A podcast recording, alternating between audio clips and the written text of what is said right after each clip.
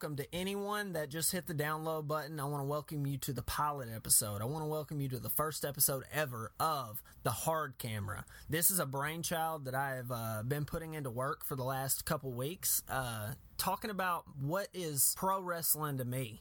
And pro wrestling is my number one passion in life. It is the one thing that has always been constant to me. I became a fan at a very young age, and ever since then, it's helped me get through the toughest points of my life. If I'm feeling down, if I'm feeling low, if I feel I need a confidence boost, or even if I feel I need a laugh just to get me through the day, I throw on a wrestling match and I'm, I'm in a whole nother world. So this was my brainchild to come up with to kind of just get my voice heard because I like I like talking to people. I like I love talking about wrestling to anybody. It could be my friend that I've been with for years. It could be the old Joe that's down at the supermarket, or it could even be the crackhead Eddie down at the end of the street. If I see you wearing a wrestling shirt, hey man, let's talk about it because it's just something that it brings a nice little connection with anybody that is a wrestling fan. Wrestling fans are something that I've noticed that no matter what shape, size, color, anything you are, if you're a wrestling fan, you've got something to talk about. You've got a level. And so I want to get my opinions heard out there because I'm very opinionated. I'm I'm very modest when it comes to stuff.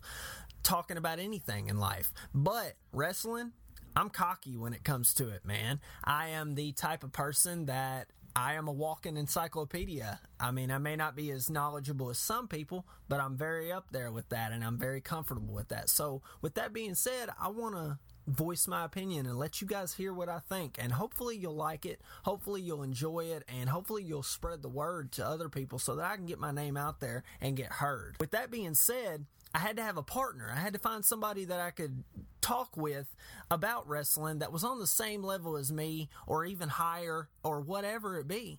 And it's pretty cool because my personal life kind of melted into this and it kind of just, the stars aligned and uh, I met a new friend of mine that wanted, that had that passion that I do, that I feel every time that I turn on the, the show or I turn on a pay per view or anything like that.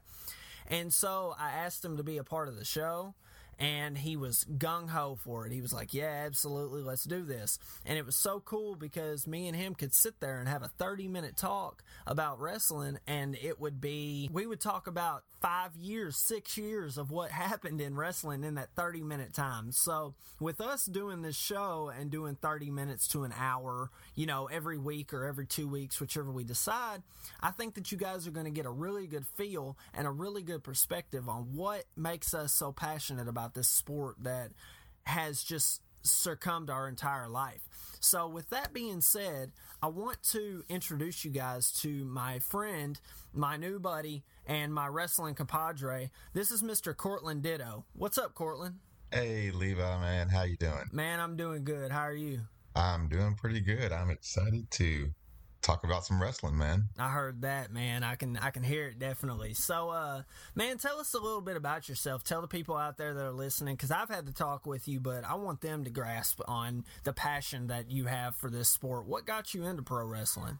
Man, I tell you what, I have been watching wrestling ever since I think my eyeballs could even fathom what the TV was doing. Like I just, my uh, aunt was into it. She showed me it. My mom got us into it.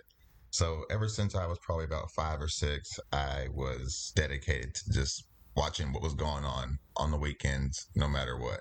My mom had to turn it on so we could see what was going on. Absolutely, man. I, am the same way. I've I've I've watched it every day since I was a kid, and it and it's like even during the bad times, you you want to quit watching, but you just can't. Oh no, it's it's it's a must every week, every weekend, whenever it's on. I have to watch it. Absolutely. So, so you said that your aunt used to watch it. Is there a specific time? Like, do you remember a specific moment at all, like to where you were just maybe walking through the living room or something? When's the first time that you remember really seeing pro wrestling? No, that's a good question. I'm glad you actually asked that because it just hit me. I remember actually being at home This is before my aunt got me into it really big.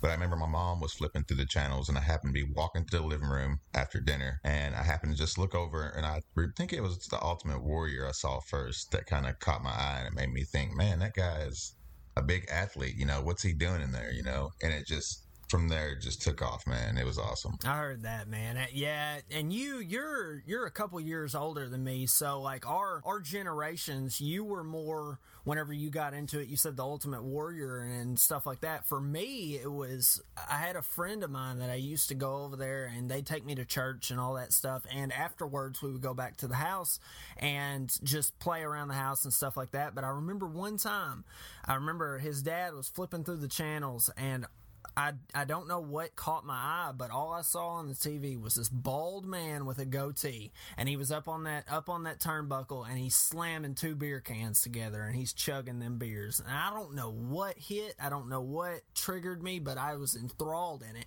But I only got maybe a split second of that because he was they were a very christian oriented family so with wrestling it was wcw not wwf it was they were Oh, they didn't like the attitude they didn't like the the stuff they wanted something the kids Uh-huh. could watch so we always watched wcw but that was the first moment I could remember watching wrestling, and I don't know, man. I I saw Stone Cold Steve Austin on that TV, and I'll never forget it when he crashed them beer cans together. I was, it's like, Gosh, how old were you when that happened? Huh? How old were you when that happened?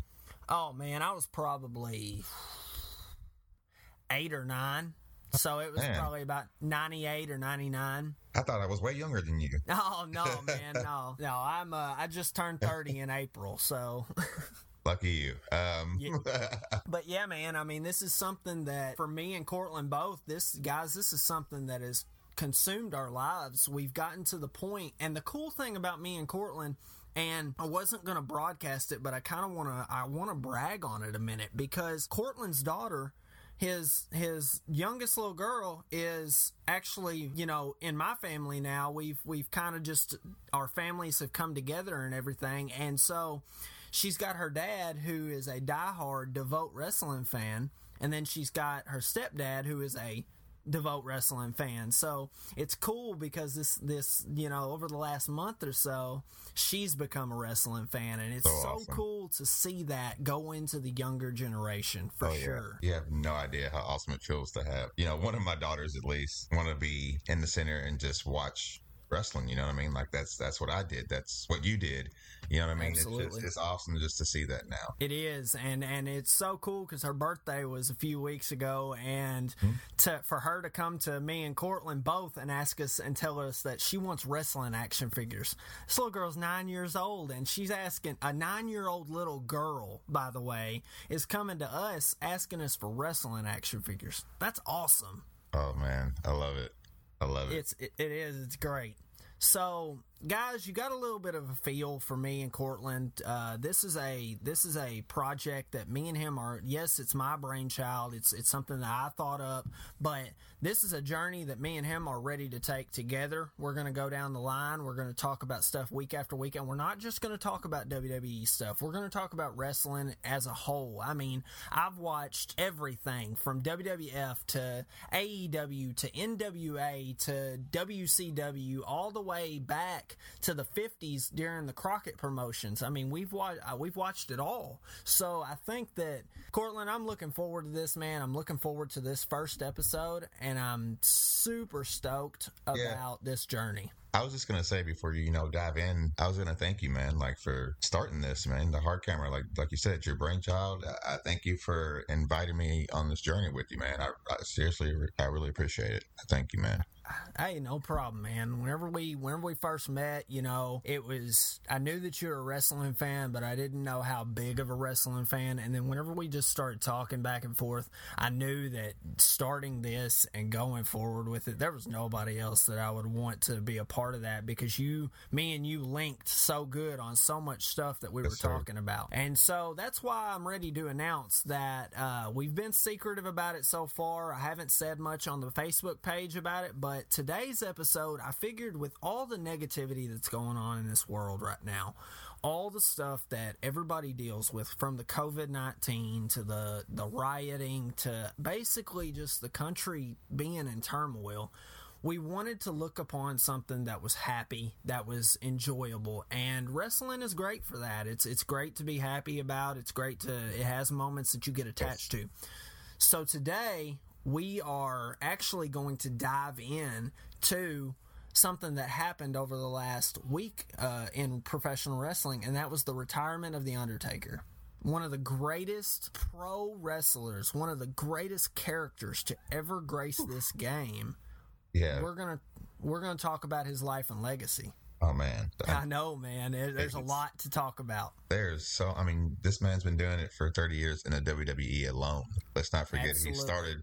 He was doing it before WWE. So I mean, this man has been going for a while. So that's why you're exactly right, Levi. There's so much to talk about. Absolutely, and we are going to have a blast with it because I am I am super excited about this, and uh, we are going to take a short break right now so that you can hear a little word from our sponsors and get an idea of what other podcasts are out there. But when we come back, we're diving in to the life, the legacy, and the career that is Oh, yes. I am the reaper of wayward souls. And now it's time for the Phenom.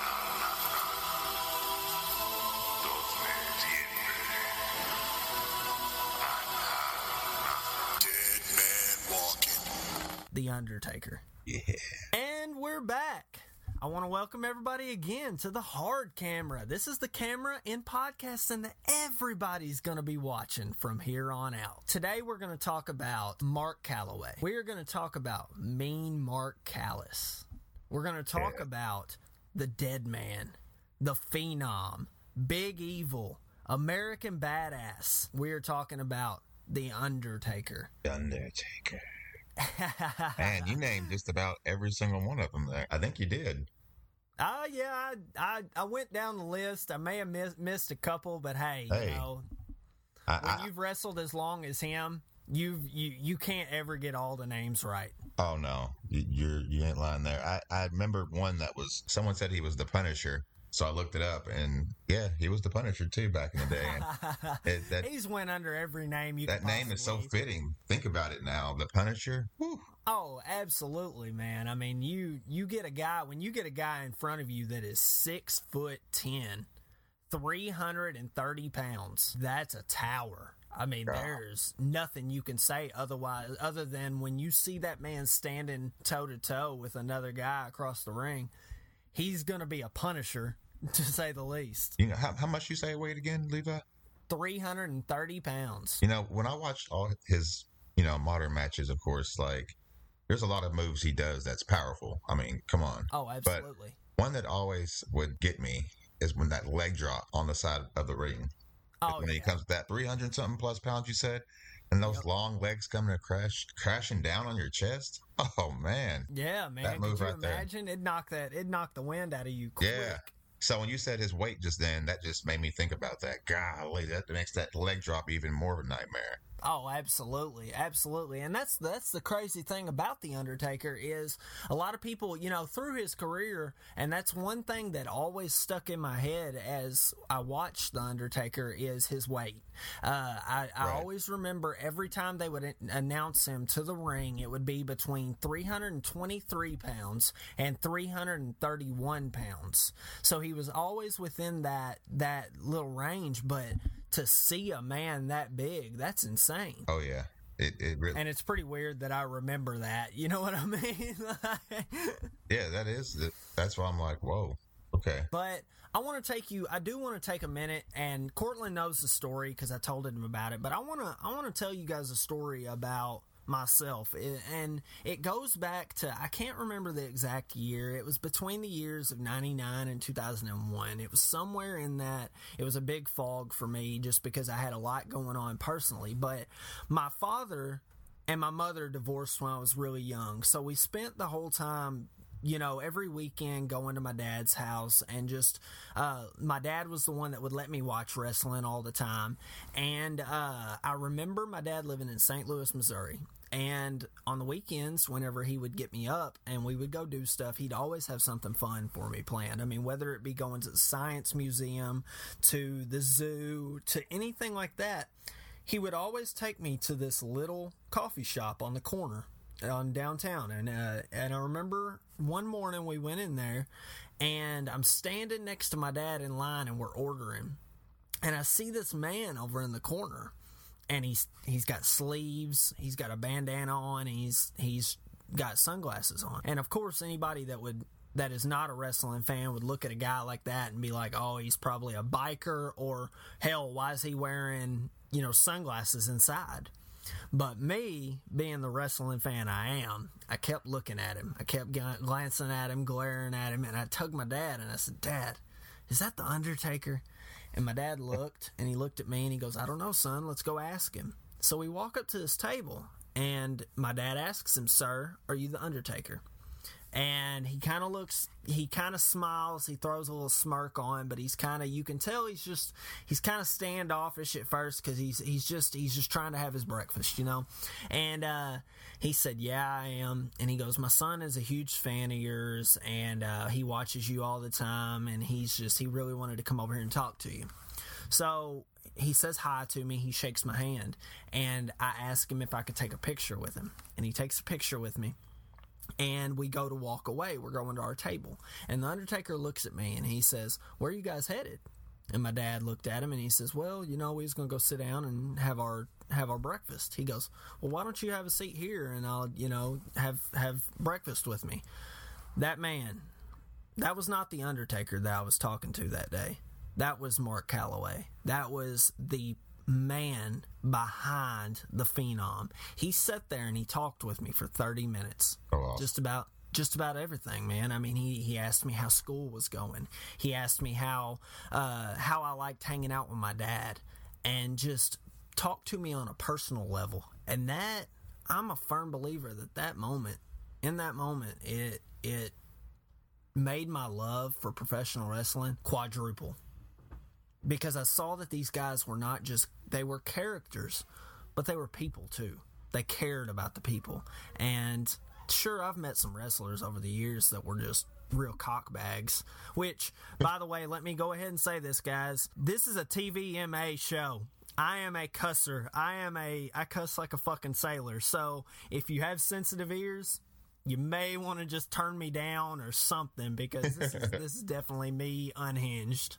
It's unhinged. But absolutely. And but it was it was such a cool moment just to have somebody who didn't know me from Adam, just knew that I was just a, a little wrestling fan who who grew up watching him on the TV, set me down and just talked to me. And this is why this episode is so special for me because I'm a firm believer that Undertaker is the reason that my wrestling fandom went from regular to complete obsession. It's awesome, man. For sure, for sure. So let's start with uh let's start with uh Mean Mark Callous. Let's start with the Undertaker, Cortland. Let me ask you, when you hear the name the Undertaker, what's the first word that comes to mind? The first word that comes to mind. Well, it's kind of one word, but it has some dots in it. I mean, if I can use three, that's all right because it, it's Yeah. really rest in peace. Absolutely. Because when I think that, I just I just think of that chilling voice saying that. You know what I mean? Like I used to- yeah. I used to always go around the house all the time. You know what I mean? If I was wrestling with my brothers or something and I'd win, I'd say rest in peace. You know what I mean? I try my best to do it just like him. You know what I mean? Yep. best. Do you remember the first time you ever saw the Undertaker? Oh my gosh, man! I I remember I was watching SummerSlam. I, I think it was SummerSlam in 1990. When he debuted? Yeah. Yeah. Yeah. Or no, Well, it was actually, Survivor Series. It was Let me Survivor take that back. Series. Yeah, yeah, Survivor Series. I'm sorry. I think that we actually rented that VHS tape back in the day. I think that's how it was because I remember I I I'd missed it, and I think that we had gotten the VHS tape and watched it then. But man, when I saw that guy, I thought, man, I'm just so freaked out. But why is it so cool? You know what I mean?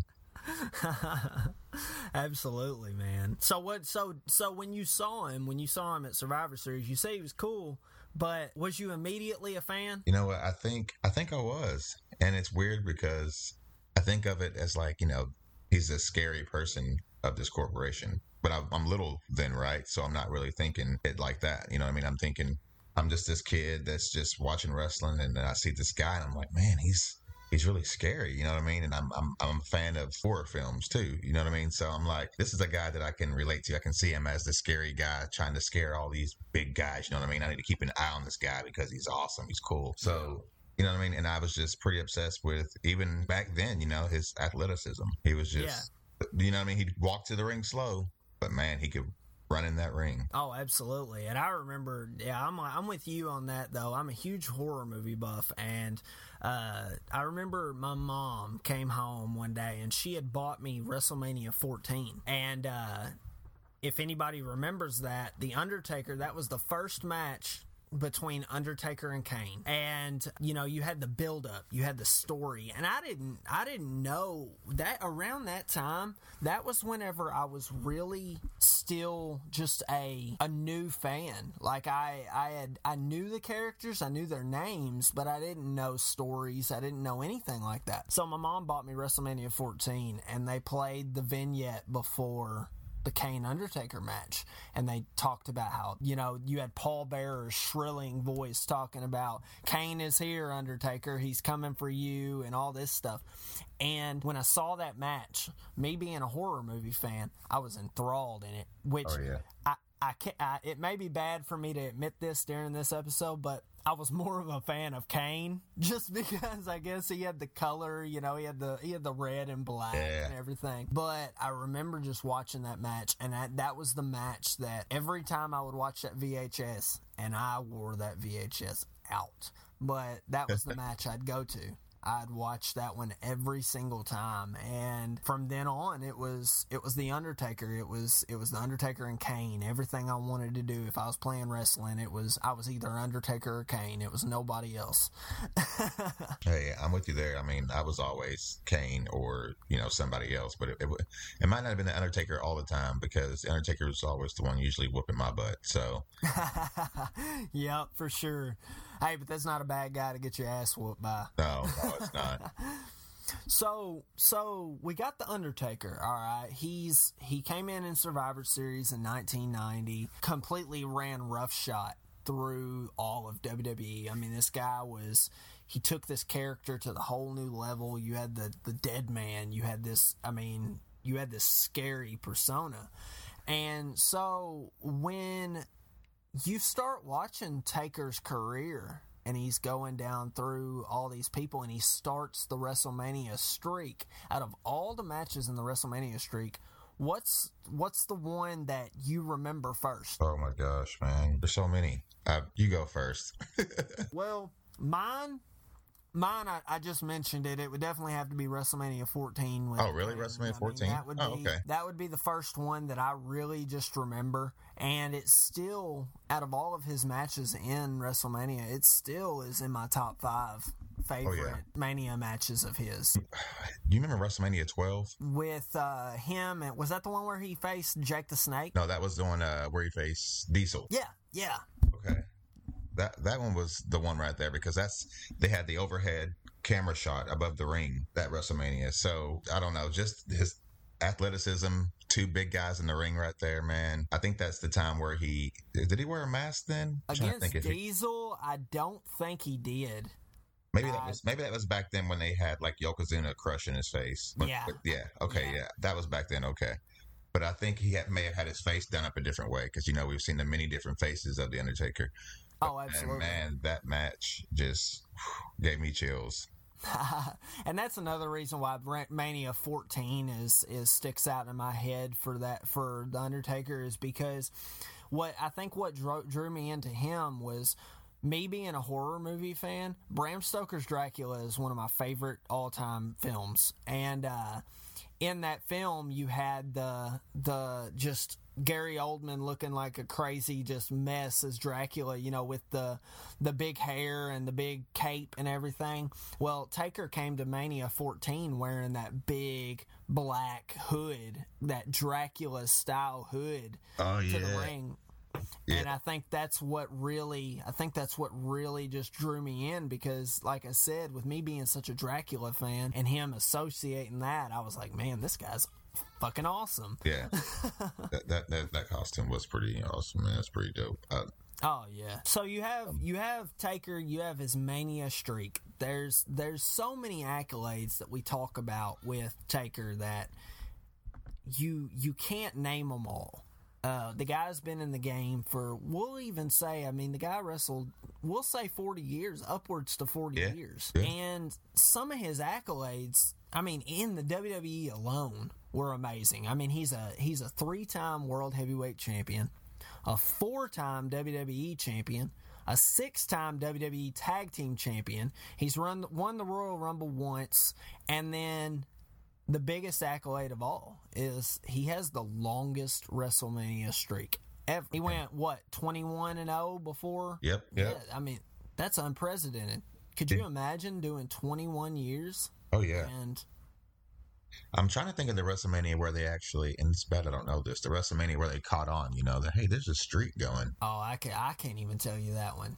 I think it was. I know that in Mania fourteen they didn't know. They didn't mention it. I just Uh, remember going, man, he's won. I mean, when they, I mean, when it was mentioned, you know, I was like, wait a minute, son of a bitch, he did win the year before that and the year before that. You know what I mean? When I caught on myself, when I really started paying attention myself, I was like, whoa, okay. They're announcing this. For, how many has it been? And I could be wrong, but I even remember his match at Mania 19, and I don't even remember them mentioning a streak then either. Huh. Huh. I know, man. That's that's when you know you I got a good conversation going. Is when Yeah. you both just step back and say, "Huh." I mean, that guy owned everything he did. I mean, he's a good heel. He's a good baby face. I mean, the Ministry of Darkness thing, that was genius. You know what I mean? That's eh. my favorite. That's my favorite rendition of the Undertaker ever. Right. And I like the American Badass because it actually gave you a glimpse of what he's really like beyond the Phenom. You know what I mean? So that was pretty cool too. So Absolutely. But yeah, man, I mean, and even look at the when you talk about the streak, look at the names this man has beaten. I mean, he's beaten in WrestleMania a who's who of professional wrestling. oh yeah, I mean, Like I could sit there and rattle off just names of just matches that I enjoyed. I mean, and Taker, the good thing about Taker was in his prime, he could make a paper sack look good. yeah, Like, I mean, Really who can who can honestly say that they went into a wrestling match with Giant Gonzalez and actually made that a favorite match? but you you got, I mean, uh, you him versus Big Boss Man Mm-hmm. at WrestleMania 15. Then you've got him versus A Train and Big Show at WrestleMania night. Like he's making, and, and I'm not knocking any of these guys' names. These No. these guys are just people that whenever I think of them, it's hard to come up with a, a a match that I really enjoyed from them, and that's just personal preference. Listen, I was I'm still shocked that when he beat Superfly Jimmy Snuka, okay, like that was insane. I in think his first in his first mania. Yeah. I mean, I was just like, okay, here this guy is, you know, debuting. He's creepy. See how he does. And then bam. Like, what? Yeah. Done beat probably one of the biggest wrestlers to ever grace the ring. I mean, Crazy. he even faced a young, you know, upstart and Randy Orton at the time. You know what I mean? And Randy Oh, Orton love was well good into his career then. And that match was phenomenal. I mean, I think that one's at tw- 21 maybe. I love I love that I love that rivalry. Yeah. I love that rivalry was awesome not only because I I am a huge Taker fan, but because number 2 on my favorite of all time list Randy Orton stands at that because he has been the guy that I've watched from the very first day that he came into the company all the way up until right now. And the Legend Killer was one of my favorite personas ever in wrestling. I agree with you there, but like, so such a powerful guy, man. Like, I just every time I, I'm thinking of his name now, and you told me to say what's one thing that comes to your mind, I'm just like hit with so many things. You know what I mean? Like when you think of the Undertaker, it's so sad to me, kind of, because you know well, it's bittersweet for sure, but it's just like you don't want to let him go, but you know he needs to go for the better. Absolutely, man, and that's that. That was the thing for me, you know. Uh, watching, you know, you lead up to the streak. You you I started, you know, I grew up watching the streak every year. And the good thing the good thing about the streak growing up watching the streak was I got to live my childhood and as I matured I got to watch that streak mature and I got to see it from a different light with every single year that passed by. So, you know, when I first start watching the streak, I start watching, you know, him versus Jimmy Superfly Snuka, him versus Jake the Snake Roberts, him versus, uh, you know, Diesel.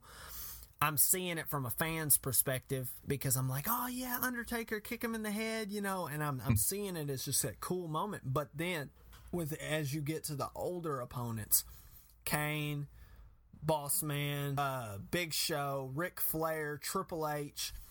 With those times, I started looking into. I, I started learning the, the the ways of the business and the the pretty much the ins and outs of it. So I started looking at it from, I guess, a popular term in wrestling fandom would be uh, from a smart mark, you know, perspective and it was just cool to see that because then you see you know Taker's getting older so you want to see if he can hold up to what he did last year. Gosh, man, it's, I'm seeing all my old heroes, you know, coming and going, and it's it's crazy, you know. It is, man. It's so crazy and especially growing up in the era that we're growing up. Yeah, Man, it's it's sad. And then you you see one end and then you start thinking that you know you shouldn't think about it, but you start thinking about the next name. yeah. I mean, think about who's. I mean, I guess Kane doesn't really do much anymore. Still got Randy Orton left, Big Show sometimes, and Triple H, and that's about it, right? Yeah. Here's a crazy thought that I had the other day. Think about this Taker has outlasted everyone. Everyone. Everyone. As far as his longevity and being in there and still going, you know, 20, 30 minute matches, he's outlasted everybody. and staying with the company 30 years straight. Yeah. Yeah. So you've got you've got Stone Cold Steve Austin who is who's who was there and is the was the biggest draw ever in the history of the business. He's gone. Then you got The Rock, who's the great one. He's the guy that he he was the he was the poster boy for professional wrestling for WWE for years. He's gone. Then you got Shawn Michaels, who is the greatest in-ring performer of all time. He's gone. Then you it just the list just keeps going on and on. Oh, yeah. And then what's the constants? What's the one constant that stays? The Undertaker. And and I and and this is coming from a guy who I was that guy. I was that guy looking at the TV and saying, "Just retire. Just quit. Just go home. Just stop." Because I didn't want I didn't want to think those negative thoughts of the Undertaker. I didn't want to sit there and say I didn't want to ever have to use the Undertaker's name and washed up in one sentence. It, it was, I was really torn, you know, because my adult self, right, like you're saying, it, it was saying the same thing. But the kid in me is going, God, what's he going to do next year WrestleMania? Mm-hmm. What's he going to do next year at WrestleMania? Because we know he's not going to be coming back, you know, for Raw and SmackDown sporadically anymore. You know what I mean? What, what- what's he going to do next year? So, but yeah, you're right. The adult, you know, with me, even me being older, you know, we used to wrestle ourselves. You know what I mean? Mm-hmm. Can our bodies still go on 10, 15 nights alone? You know what I mean? Can they? So, And look at and look at how long we wrestled, and look at how our bodies are now. yeah. Could you imagine if we would have did it for thirty years? Oh my gosh, that's amazing, that- man. That's a testament to the type to the type of man and the type of performer that he is. Oh yeah. easily. So we've talked about the streak. We've talked about all the accolades that the Undertaker has come across and everything. Here's the question I want to know from you, Cortland. What was your thoughts the night the streak ended? Oh my gosh, man. I let's just say I really wasn't ready for that. I mean, I was pretty in sync with everybody else's expressions in the audience, especially the one guy in the white shirt whose eyes were about to pop out of his head. Because Yup. that was me too. Like I could not believe that. I think wasn't there a didn't they show a guy actually crying too? Oh, absolutely. I think I saw it in the documentary. Yeah, he was crying. I mean, like that's what I felt like I wanted to do. Like I just could not believe it. And for Brock Lesnar being the incredible athlete that he is, you know, he's one of the biggest draws in WWE history. Yep. But when you have a heel like that, you know, his magnitude beat someone to Undertaker, you know what I mean? It's a big baby face, right? Everyone loves him. That's he's that's just how he's gonna go out. And Yep. you have Brock Lesnar beat him, man. And oh my gosh. I, I think I I think I lost my breath. I think I just gasped really loud, you know. I was like uh, you know, was well, it's actually funny because with me, when the streak ended, I actually got to experience the emotions, the raw emotions, twice. Oh. The night that it happened, I was hammered drunk. Oh man. I was at I was at Show Me's in Paducah, Kentucky, and I was hammered. And Oh yeah, you're I having a good time there. Huh? I said if you're at Show Me's, you're having a good time there on a WrestleMania night. Oh yeah, absolutely, and it was cool because that was probably the only place around in town that you could go watch WrestleMania. Oh yeah, for sure.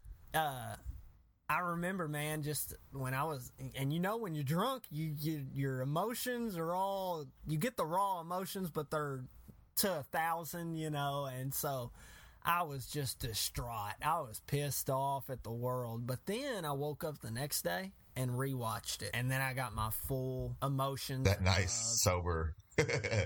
yeah that that sober mentality of Right. emotions so so i got the i got the emotions from the alcohol to where i was just pissed off that everybody else was pissed off and then i woke up and got my actual wrestling fan emotions and i just i just remember when it happened the silence in the crowd like it took me back. Like it, it, it, it literally made me just. For one, it made me, as a fan, it made me upset because I didn't want to see the Undertaker streak end.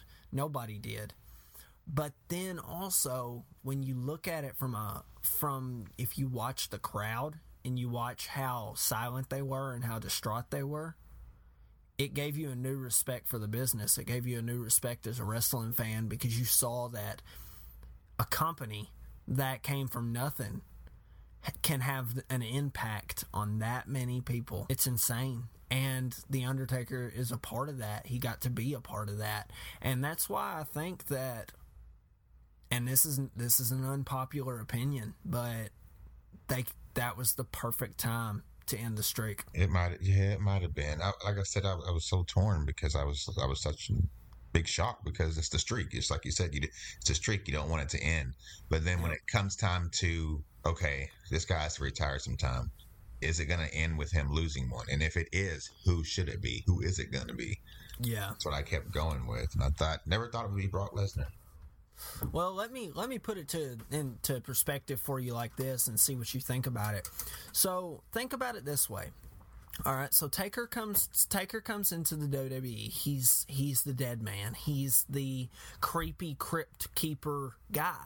So then, and he's talked about it in his documentaries. He said that he he didn't want his character to get stale.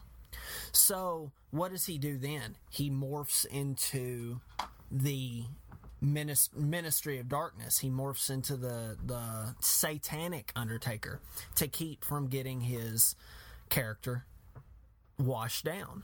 All right, so then that starts to get watered down. What does he do? He leaves and he becomes the American badass. So that keeps his character from getting watered down. Then he then he becomes Big Evil, where that keeps that character from getting watered down. And then he becomes the Dead Man again. So you've already fell in love with the character of of old that you that you first fell in love with. Well, then he had been wrestling, so when you start to feel your character getting watered down and you have nothing else to change to, what's the best what better way than to reignite the flame of your character than to make the people sympathize with you. So when you feel like you're getting watered down, and I and I do feel like that. Taker was at a dark spot there. He was starting to decline on health.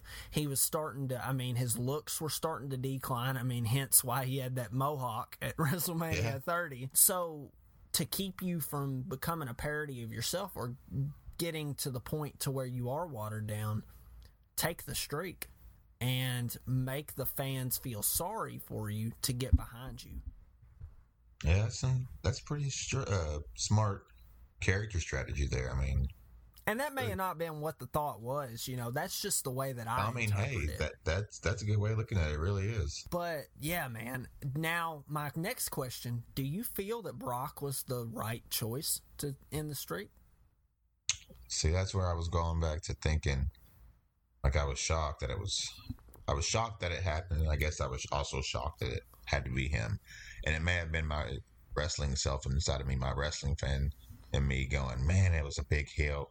He, you know, gosh dang Brock Lesnar for beating this, you know, messing the streak up. But I, I really wanted it to be somebody else, not Brock. I just don't think that it may have been the right time, like you said, though, Levi. It might have been the right time. But as far as it being Brock is the right guy, I don't know. It, it may. See, I'm, I'm torn.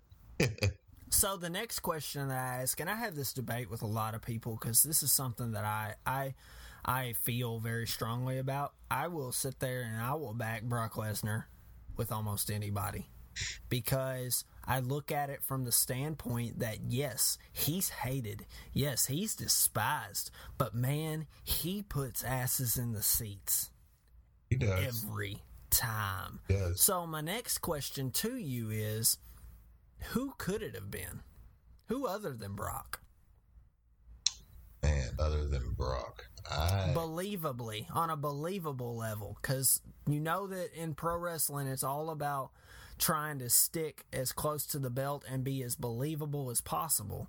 Who would have been who who could have been believable? at at that time, at that age, or at any, you know, just it just as so just to look at it from a perspective of you got a six foot 10 330 pound man who is considered to be dead who is a dead man who who is more believable man, I, man, that's that's really hard because I want to say someone from that era. You know what I mean?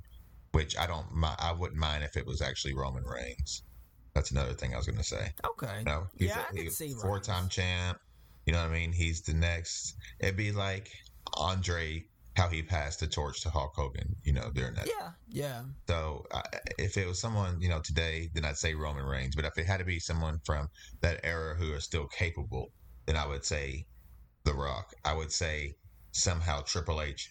You know, into a, get into a storyline. Well, you've beat me this many times. You beat my best friends, but you know it is gonna be over. I'm gonna make sure you're done. You, it's just over for both of you. know what I mean? Or anything like Yeah. that into the storyline. Yeah. But yeah, And guys, I want to I want to go ahead and put a disclaimer on this show right now. I'm grinning ear to ear right now because when me and Cortland were talking about doing this episode, I told him to take notes, but I told him not to take very many notes. and I'm loving it because I'm stumping him with these questions. Yeah. Like- you really are. Like, man, talk about the hard camera. Lying. This is and that's hard what we do. Yeah. I love it, man. I'm, I'm glad to be here, though. I, hey, I am too, man. I'm having a good time. But so we get the streak. We get we end the streak. Lesnar has Lesnar shot to the moon. That man is is to this day the career that he's had from WrestleMania 30 to now. You can't thank anybody else other than the Undertaker uh, at all. He's he's just that leader, man. No matter what, you take era after era, and he's been that leader. And he's earned the right for sure. Oh, you damn right he has. Like you, I mean, the only other person that I could think of that could even remotely be close to where the Undertaker is, as far as his position in the company, his relationship in the company, is Triple H. And that's because they never left. You can't look at you can't look at every wrestler that's come in. You can't look at anybody and say, well, I saw him on an, or, you know, I didn't see him on another show. I didn't see him in this promotion. I didn't see him doing this. I mean, there's only the two wrestlers that I can think of in the whole company are Triple H and The Undertaker that I've never seen on another wrestling show. And that's that's a testament to the loyalty. That's a testament to the to the drive. That's a testament to everything that is The Undertaker. He is. WWE. I tell you what, loyalty is key in a locker room, man. Oh, absolutely. Absolutely. If you can come in and show up to work And no matter what, win, lose, or draw, just come in and do your job and have fun. That's all anybody can really ask of you.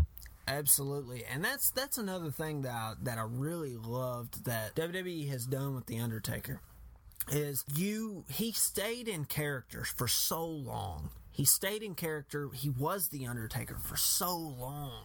And then you get fast forward to past all of the stuff that's happened, then fast forward to what has happened in the last two months of our lives.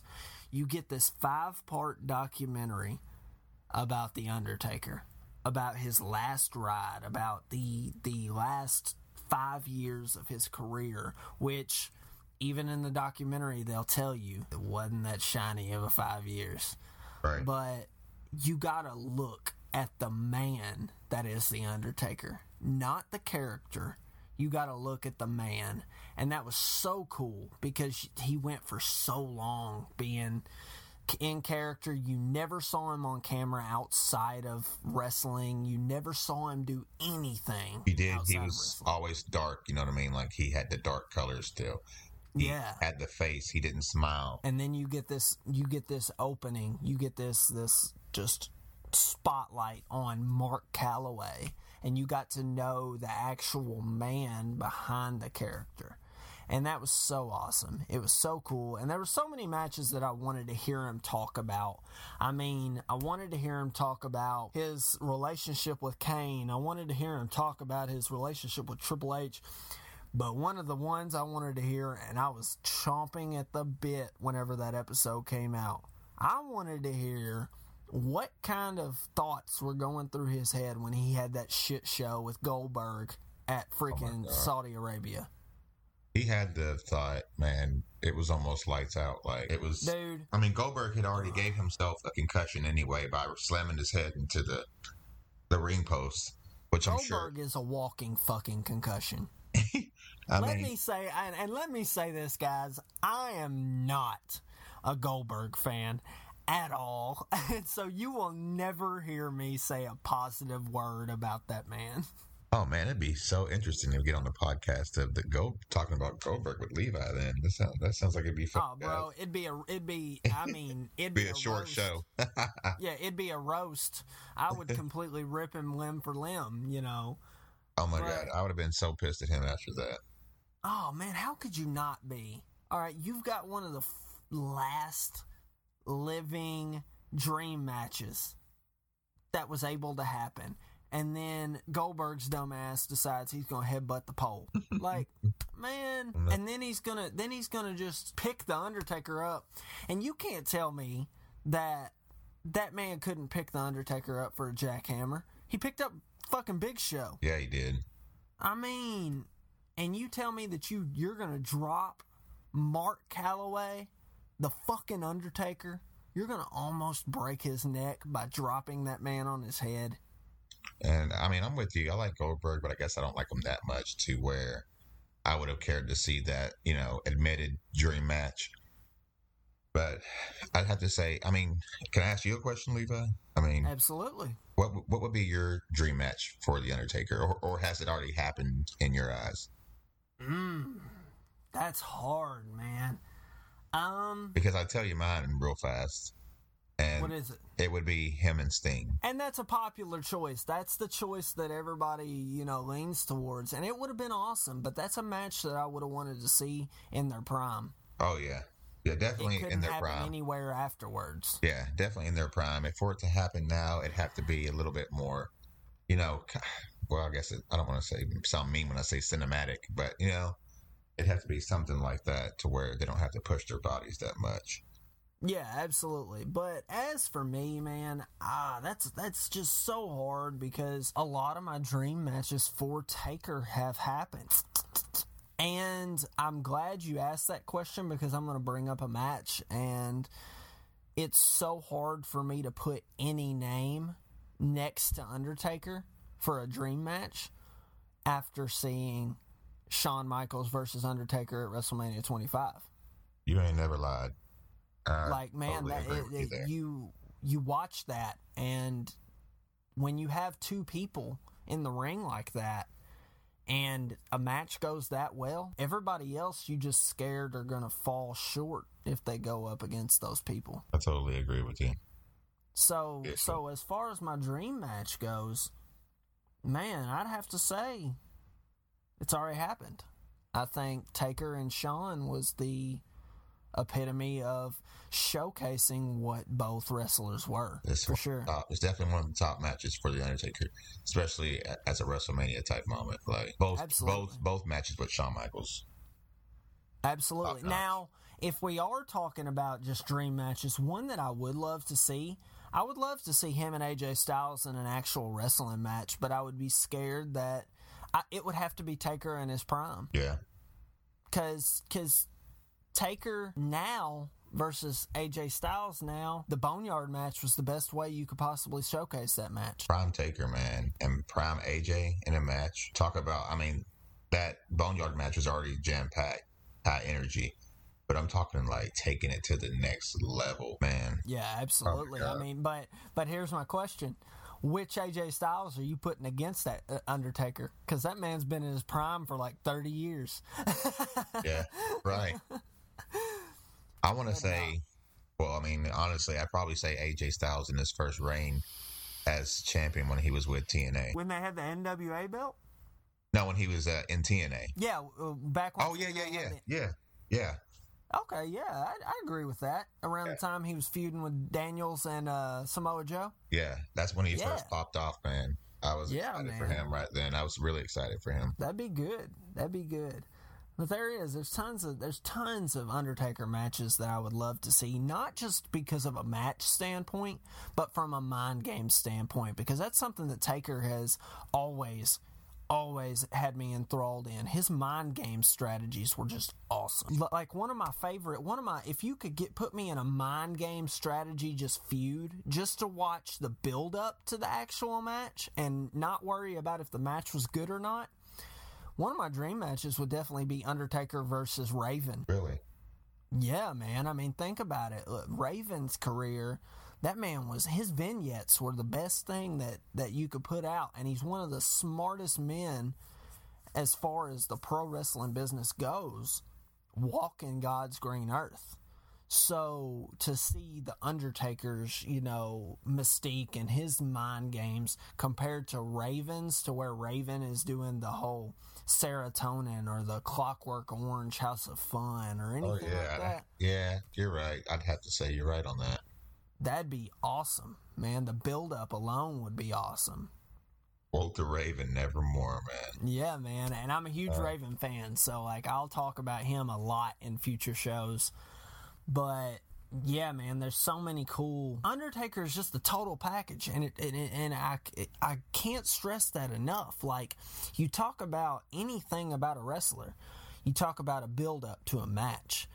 You have a whole list of names that you could put with the Undertaker. You talk about an actual match. You have a whole list of names for the Undertaker. You talk about characters that would go toe to toe with the Undertaker. You have a whole list of names. Like it's it's just nonstop. So, with that being said, my question to you, Cortland, is who's your favorite Undertaker opponent of all time? Favorite Undertaker opponent of all time. See, that's man.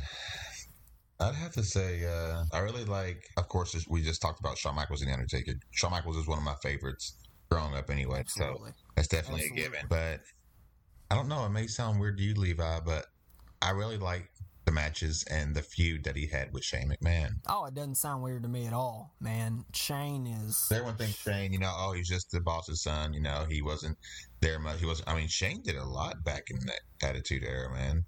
You, I Back mean, he was really an active now. wrestler. Yeah, he was a really and and people don't really think how active he was back then, but he was really active. And Mm-hmm. his feud with the Undertaker, man, especially with the corporate ministry after that thing fell apart, man, it was awesome. Oh, absolutely. So, that has I to be mean, one of my you favorites. Can't, you can't deny it at all. I mean, shit, look at their Hell in a Cell match they had at oh, WrestleMania Oh, a few years back. Shane threw himself off the cell. Yeah, That's the first guy since man, since Undertaker threw mankind off at King of the Ring. yeah, it's true. Those, I mean, th- those guys they had they had good hell in a cell match. They had good promos on each other. Like it was just the the whole build up. Absolutely, man. That's a good answer, and that was not the the answer I was expecting. Yeah, see, that's how I was like, man, I hope this doesn't throw anybody off. But No, hey, we we don't give a damn about throwing anybody off. If they don't like if they don't like the answer, then they can get the hell over it. we're talking here, shit. Yep. But man, that, that is that's a good answer, and I, I that's awesome. That's that's a really good answer. Who are you gonna say? Oh man, uh, I'm still trying to think on that. Um, But if I had to, best opponent of all time for Taker, I loved anything. Anything. I didn't care what it was, whether he was the whether he was the Ministry of Darkness, American Badass, Dead Man, whatever. I loved anything he did with Triple H. Yeah. Loved it. They always had an amazing match all the way leading up to the end of the era. Like that was it was just so cool. And to to go from their first, you know, real showcase match at WrestleMania 18 all the way to end of an era. Yeah. It just seemed like it all came full circle. You know what I mean? That's why it made it sense for it to be called End of an Era. You know what I mean? Yeah, yeah, and I think that uh, anytime they were wrestling each other, it just him and between him and Austin, the, take Triple H and Austin are probably my two choices. Triple H and Austin. Yeah, I think I think Austin was I loved anything that Taker and Austin did, Yeah. but that would be my that would probably be my choices. That's good answers too, man. But you got me you got me like doing circles here because I'm like, damn, him and Shane were really good. Oh yeah. really were, man. telling you. Go back and look now here's my here's my one of the final questions i got for you to talk about the undertaker and i think this is a real cool way to kind of start winding down the show but give me two matches two matches that really just made you an undertaker fan. Like just if if you think about two matches that just pop for you for what undertaker is as a whole what are they. I tell you what. Oh man. God, that's a good one. I'm full of uh, them, man. I'm coming. I'm coming with the loaded questions. question. Okay. Well, one for sure would have to be him against mankind. The broiler. How do you say it? The broiler room Oh, match. Broiler room brawl. That right there made me such a believer because you had that good feud, the good lead up with him and mankind anyway. But just to see two characters like that, two dark characters go at it like that, and especially in a, a room like that, like just how I- I don't know, just how it was live was just it was incredible. I always loved the boiler room. Oh, yeah. I thought they were awesome. But is that weird? That's one of the matches. Kind of weird. That uh, that was not an answer i I'm- was see? expecting, but I'm, hey, I'm I like. I'm throwing all the weirdness stuff at you. Yeah, I'm I'm I'm, I'm old school now. Yeah, man, you gotta, you gotta. I'm hitting you with the hard hitting questions. You gotta hit me back with something. And uh, man, it's just the matches with Shawn Michaels. I just keep going back to those. I, the athleticism, the agility, the whole charisma through the promos, like everything was within that whole starting to come to an end of an era line. So Absolutely. And it was cool because one thing that uh, really made me like the Michaels feud was that you could tell in that moment, in those moments, that it was all about one upping each other through the entire match. Like, if Shawn did something, you could tell the next sequence that Taker was trying to keep up and he was pushing himself. So they were constantly pushing each other to be better, and that's whenever the stars aligned, and that's uh, that's that's when the magic happened. oh yeah, Those are good answers, man. Those are those are really good answers. I know I'm throwing you some loops out there, but hey, expect the unexpected, Levi. Hey, that's what I that's what I like, man. I want the I want what Sting says. You know, the only thing certain about the hard camera is nothing's for certain. Oh man, that's one of my favorite quotes by him. he did the crow thing. That is, those are good answers. Though. I know we're talking about the Undertaker, but we're gonna have to have a Sting day too. hey, we can do a Sting date, man. I can get, I can get behind some Sting, but that mine are a little bit mine are a little bit left field whenever it comes to Taker. Um, my matches, number one. And this one will shock The Undertaker versus Jeff Hardy on Raw for the undisputed title in the ladder match. You know what? I think I think I was there for that Like live? live because that was my first Raw. It was in DC. Was it in That's DC? Yeah. awesome. That was my cousin took us. It was me, Courtney, my twin brother Courtney, and my cousin, and we'd all went And I remember the build up to that, and yeah, that was That's first one. awesome, man. Yeah. Because that's that that match is so special to me because I was a huge Jeff Hardy fan as a kid because I was so small and he was the smaller guy hanging with the the big dogs, you know. Oh, yeah. and that was the first match ever that Taker broke character for, and it showed his passion for the business because he beat the holy fuck out of Jeff Hardy that entire match. And just seeing after he wins, after he pulls down that, that, that undisputed title, and he's he's walking off, and you have Jeff getting up, and he walks down, beats the shit out of him again. Then he goes to leave again, and you hear Jeff get on there with his damn puberty squeak going on, going, "You won't break me, Taker," like. And then he comes back down, and what's he do? He breaks character because he Yeah. was a heel at the time. Taker was actually the heel American badass at that time. When he raised his hand, I was like, "Whoa!" Yeah, and he looked at him and he says, "You're a crazy son of a bitch." Yeah, he and did. he gets out of the room, ring and walks off. That was such a cool moment because you saw the passion that he had for the wrestling business and the respect that he had for anybody willing to break their body for that that business. So that was definitely Hey man, a good answer. Yeah, that was definitely one of my favorite Taker moments. The other one, and I would have to say, just because of the build up, just because of the build up and the the allowing of the the opponent going to the personal level that they did in that, I'd have to say him and AJ for the Boneyard match because you had you had this you had Taker who was who was very very private, very secretive about what he was got going on in his personal life.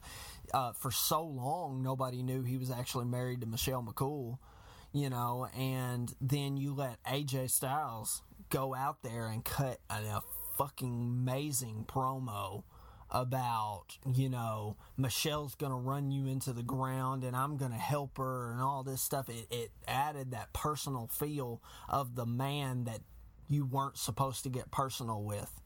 It allowed you to get personal with the Undertaker and that build up alone to what was a great played out match in the Boneyard match that solidifies the Undertaker to me. Oh yeah, Levi. That that's seriously like right on point. Like that. As far as an Undertaker, the character, man, you had a taste of everything right then and there. You had a taste of the Dead Man. You had a taste of American Badass. You had a taste of himself, Mark Calaway, because like you said, AJ cut that good promo and brought the personal life cross into that. So, man, that's that was a perfect answer for that. Yeah, and that, and that- is that's what the that's what the Undertaker ended up being to me, and and I, and I will say it, guys. I did, I took a lot of what he said in the last ride and and about that match, and it did play. But I loved the match when I saw it. I knew where they were going with it, and the fact that Undertaker solidified what I wanted to, what I had put into my thoughts in that match, it just made it 10 times better.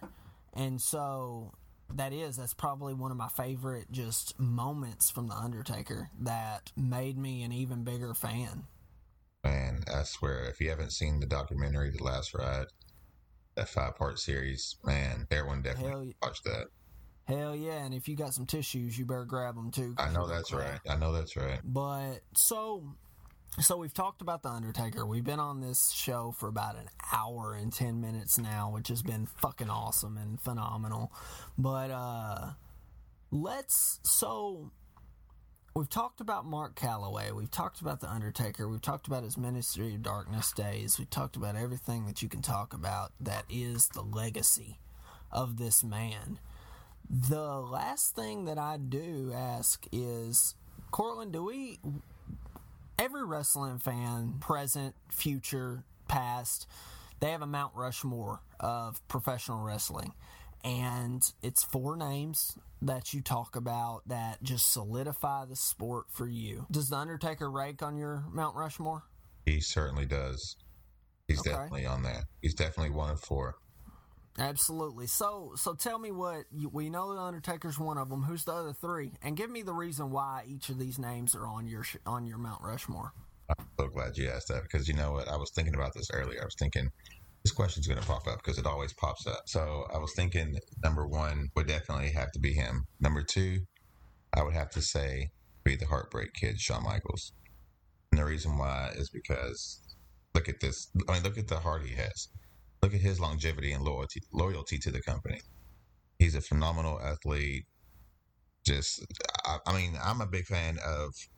Well, I'll get to that in a second because he's he's on my Mount Rushmore too. But so yeah, Shawn Michaels, and I'll go ahead because I know we're probably limited on time here, but would be Randy Savage. Oh man, we ain't on lim- we ain't on limited time Okay. anything. I make my Okay. own time around here. Oh, okay, okay. hey, well, we got time then. All right, but I would definitely have to say Macho Man Randy Savage, and we all know how colorful he was. It was just something that caught your attention. But what I was getting ready to say about Shawn Michaels is that flying elbow. I've been a, a big fan of the flying elbow ever since my independent wrestling days, and just to have two superstars that I think are on my top round, Mount Rushmore doing that move like that, that's pretty awesome. So we got the right, so your fourth name ain't gonna be Velveteen Dream, right? Oh my gosh! See, why did I think you're gonna say no? It's not gonna be Velveteen Dream. it would have to be myself if we're gonna talk about elbows. No, I mean, um, no. I think my fourth one definitely have to be, and it's kind of controversial. You know, there's so many names. You know, you got Hulk Hogan, who's like a pioneer. But- It's gonna be Stone Cold Steve Austin. It was a toss up between controversial at all. him and The Rock. But you know, it's definitely Stone Cold Steve Austin. Like you said earlier, he was one of the top sellers of the company uh, of all time. Of all time, you know. So, and if, you know, it'd be so crazy because you say this Mount Rushmore. Wouldn't it be so awesome to have all four of them as like a Survivor Series team, traditional style? Man, that'd be awesome. Could you imagine the clashing of the egos Oh and all that gosh. stuff? oh my gosh! You know, all the vo- got the voices and you got the Yeah. Undertaker's voice. So I mean. And you got the athleticism. Like that'd be such a badass team. Look at me go. Yeah, I heard that. Those are definitely my four. That's good, man. It's it's. I knew I knew Macho Man was going to be on there because I've known. been told by numerous people that you are a diehard Macho Man Randy Savage fan. Die Hard.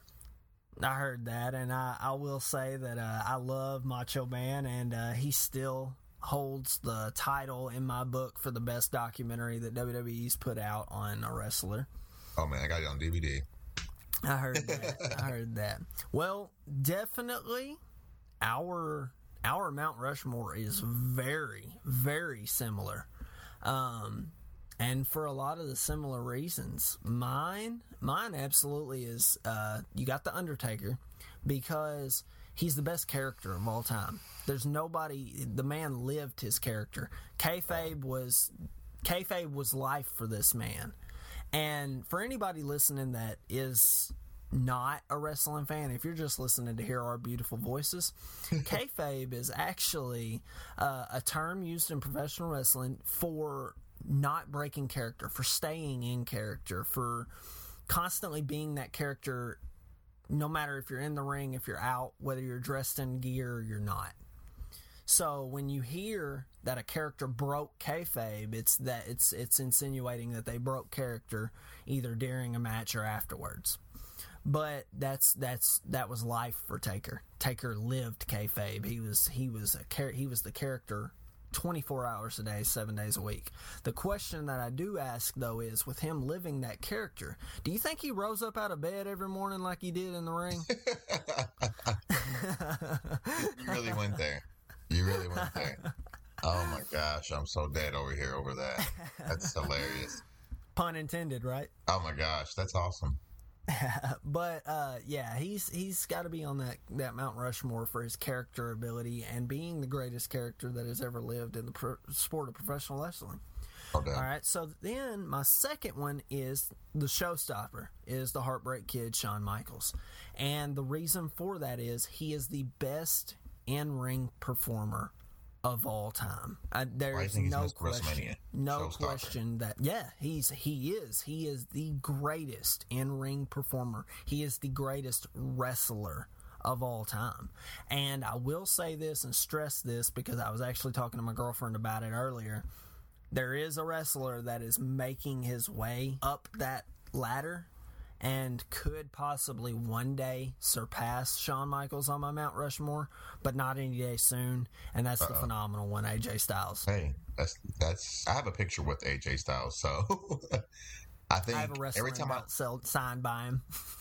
when I see that picture of me actually standing right next to him, like um, I'm with you on that. I'm, I'm with you on the feeling on that. Like he he could definitely be on the Mount Rushmore. Absolutely, because if he goes, if he keeps going down the tracks that he's going, because he has no signs of slowing down, he is the greatest wrestler walking on two feet right now, no question. And that's why I, I stressed earlier. I said he's climbing the ladder. I don't see him surpassing Shawn Michaels anytime soon because I am an, a diehard Shawn Michaels fan but there is a possibility. Um, number three on my list would be Stone Cold Steve Austin, who is number one on my favorite wrestlers of all time, easily, because he was the biggest draw ever in the history of wrestling. Ever. Like he he's he's larger than life and he did when and there is a reason when you have when you can you get a pop when you get a crowd reaction named after you in the wrestling world, that's when you know you've made it. I'd have to say number one entrance theme of all time. Oh, it's definitely up there. I mean, the Undertaker yeah. is, is is up there. We're talking about him, of course. You know, main points person of the show. But Stone Cold's man, when that glass breaks, Oh yeah, easily. But man, when you and and for uh, once again for the people out there listening that are not wrestling fans, okay, you've got when a crowd reacts, it's called a pop. And it's it's when the crowd cheers and just goes crazy. And Stone Cold, if you want to see a pop, a real pop. Go back and watch anything from Stone Cold Steve Austin in the from the years of 1998 all the way to 2003.